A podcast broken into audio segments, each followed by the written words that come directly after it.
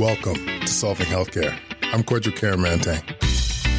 I'm an ICU and palliative care physician here in Ottawa and the founder of Resource Optimization Network.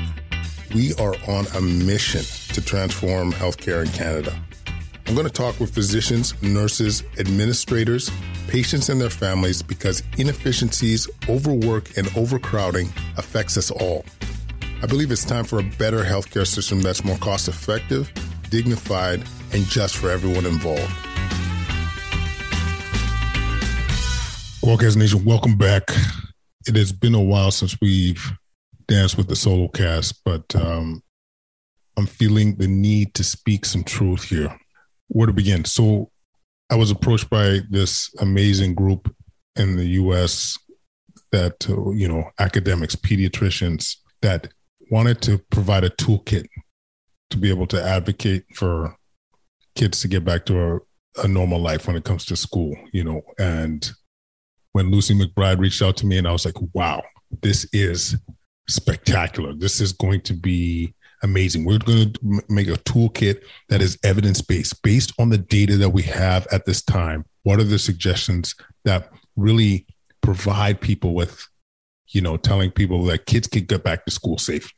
We could bring them back to school safely. And you know what was motivating me uh, actually was when hearing these stories, like when I'm hearing about my boys at school not being able to speak during their lunch hour.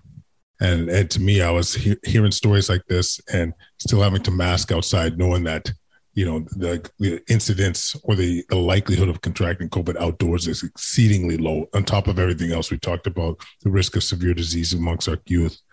And um, I'm, I'm like, we need to do more about this. And if we could collect data and and provide it in a slide deck to folks, to parents, to teachers, to health authorities, hey, more power to you.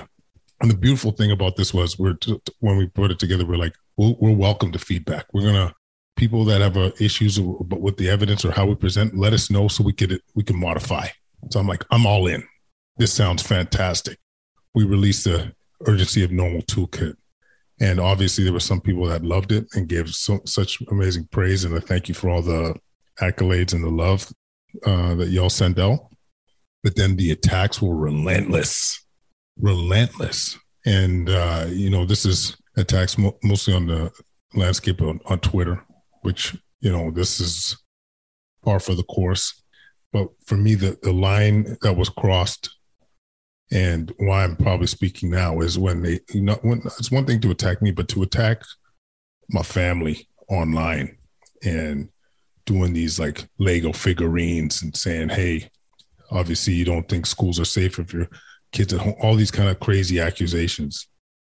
I'm like, th- that is a line that was crossed, that was dirty, that was ugly. And, and it just made me think like, how far have we gone? Like what's happening right now people? What is happening? Where's our humanity? Where's our like like decency in all this? We have we all have a common goal. We want our kids to be back. We want our society to get back to normal safely. You know what i'm saying? And this is how the stuff the antics we're resorting to. And uh I, I, and like when you take a step back too it's like we're trying we're just trying to prevent evidence data and to think that we're in a stage in 2022 that presenting data, already stuff that's been documented, all, uh, all already stuff that's been published is controversial. That's what we be, that's what we plan right now. That's BS. It's bush league, you know. And if we can't speak truth, like think about the harms that it's doing to science. You can't speak truth. You can't do any advocacy. You got to shut it down. Got to attack your family. And I'll tell you this, of people. I'll tell you this. These attacks, it's fuel, man. It's fuel to speak more truth. I'll tell you, this this ain't a tactic that's that's, that's going to work in this house. You know what I'm saying? This is almost this is like fire in my mind. You want to try and bat us down speaking truth? Like there's more to come. There's more to come. This, this, if anything, it tells me we're on to something. And you feel that momentum you feel that momentum. Places uh, slowing down restrictions, getting their kids back to getting back to a real life health authority, like chief medical officers such as Bonnie Henry, such as Kieran Moore, saying stuff like, "Hey, you know, we got to learn how to live with this." You know what I mean? We got to learn how to live with this. COVID ain't going anywhere.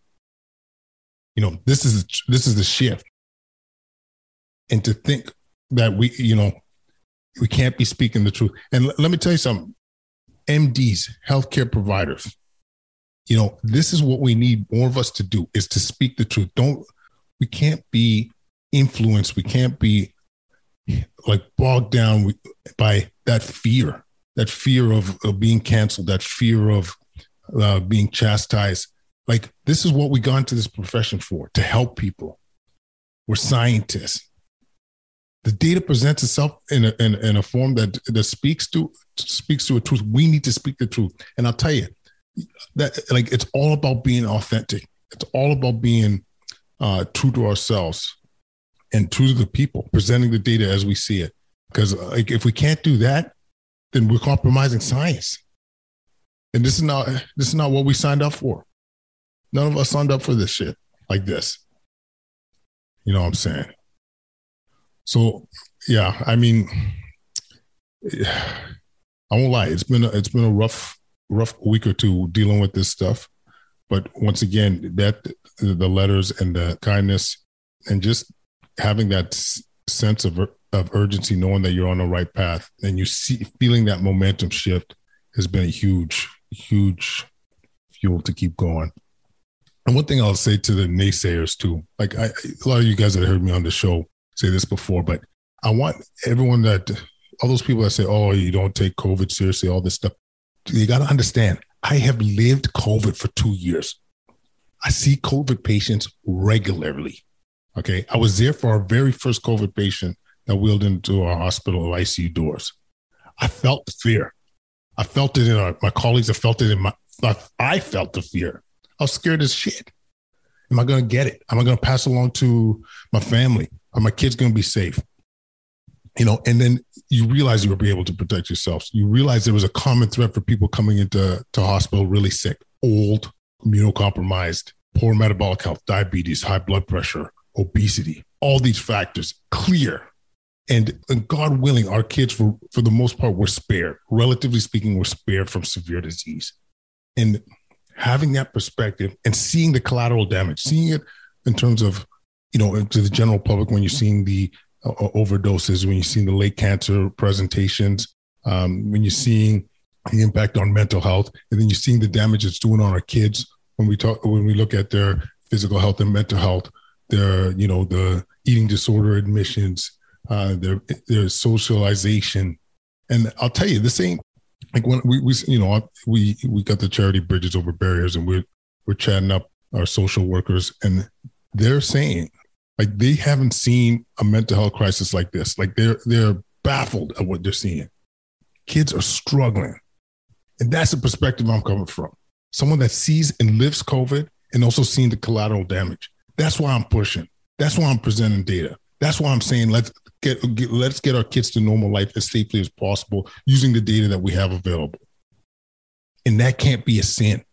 That can't be squashed like, and this is the world we're living in now. And one thing I'll say about the talking heads that all the, the verbose people on Twitter, ask yourself this what perspective do they have? Are they in a position where they get to live or benefit even by these restrictions? They're still making a living oh, doing their Zoom calls, right? They're not the ones having to choose between educating their kid and of putting food on their table. You know what I'm saying? They're not seeing COVID patients. They don't have that perspective. They're not seeing the common threads that we're seeing. So yes, you you have a right to have your input, but you can't be quashing people that have that are actually dealing with it front line, seeing what we see.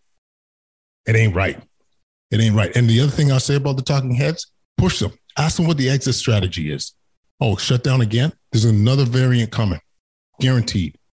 You know what I mean? This is COVID ain't going anywhere. And if your formula is just to lock it down, shut it down, school closures, business closures, gyms closed, all that business, how is that sustainable? Ask them that question. What is your exit strategy? What is your ability to provide people with some hope. Because I'll tell you what I'm saying. I'm saying we are 90% vaccinated, which prevent, which significantly uh, reduces your risk of severe disease. I'm saying we have therapeutics now. I'm talking uh, monoclonal antibodies, fluvoxamine. We got uh, Paxlovid. All this stuff is is is available. And let's be a little bit strategic here. We know who lands in ICU. There's no question about who lands in ICU. Those people with the risk factors we talked about. That's the common thread. So what do you do? You make sure they have everything available. Do they have have those high risk patients been boosted? You have them give them easy access to testing. That group, they have you give them rapid tests. The second you have a rapid test, there's a quick phone call. Phone, you make a phone call to a to a COVID line. You say, let's line you up either with monoclonals or oral uh, antivirals such as Paxlovid, or um, it will send you some fluvoxamine here, or go to this uh, pharmacy get some fluvoxamine. Five days of that. You know what I'm saying, and reduce the risk of, of being hospitalized. That's how you attack this bad boy. Start thinking outside the box. Start thinking about interventions instead of restrictions. It's two years, yo. Two years of this bad boy, and we, we're not thinking outside the box. And I'll tell you the other thing that we can't ignore. There's going to be a ton of hybrid immunity now that people have had exposure to to Omicron. There's, you know, Sumon was on the show saying about like 50% of people in, the world by the end of February, they estimate will be have exposure to Omicron or been infected with Omicron. So when you add that hybrid immunity with the excellent vaccination campaign that's been going throughout, at least in, in North America, that's a different beast. And I hope we're in that stage where we're moving towards endemicity. You know, because y'all deserve it. Y'all been hustling, doing what you what people have asked you to do. It's time to hope like I think this I mean you never know what it's hard to predict things when it comes to COVID, but I, I think we're in a good spot. Like I really think that we're gonna be moving towards endemicity and uh and hopefully we we can start like really you know providing people with some hope and uh yeah so those are my thoughts leave any comments at kwadcast99 at gmail.com. follow us at instagram twitter youtube Facebook, and now TikTok at Kwadcast. Yo, man, send the show to a friend, man. We're, we're trying to change that dialogue. I'm telling you, there's a movement happening. There's, there's a movement to like get out of this pandemic, you know, and I, I think this is part, part of it is having these honest conversations. So pass the show along, get them to uh, subscribe. You know, I mean, leave that five star rating because you know what we're doing. We're, do, we're trying to change that boogie dog. We're trying to change that boogie for real anyway, people, we love you. We've, uh, appreciate all the comments, and uh, we'll connect again real soon. Peace.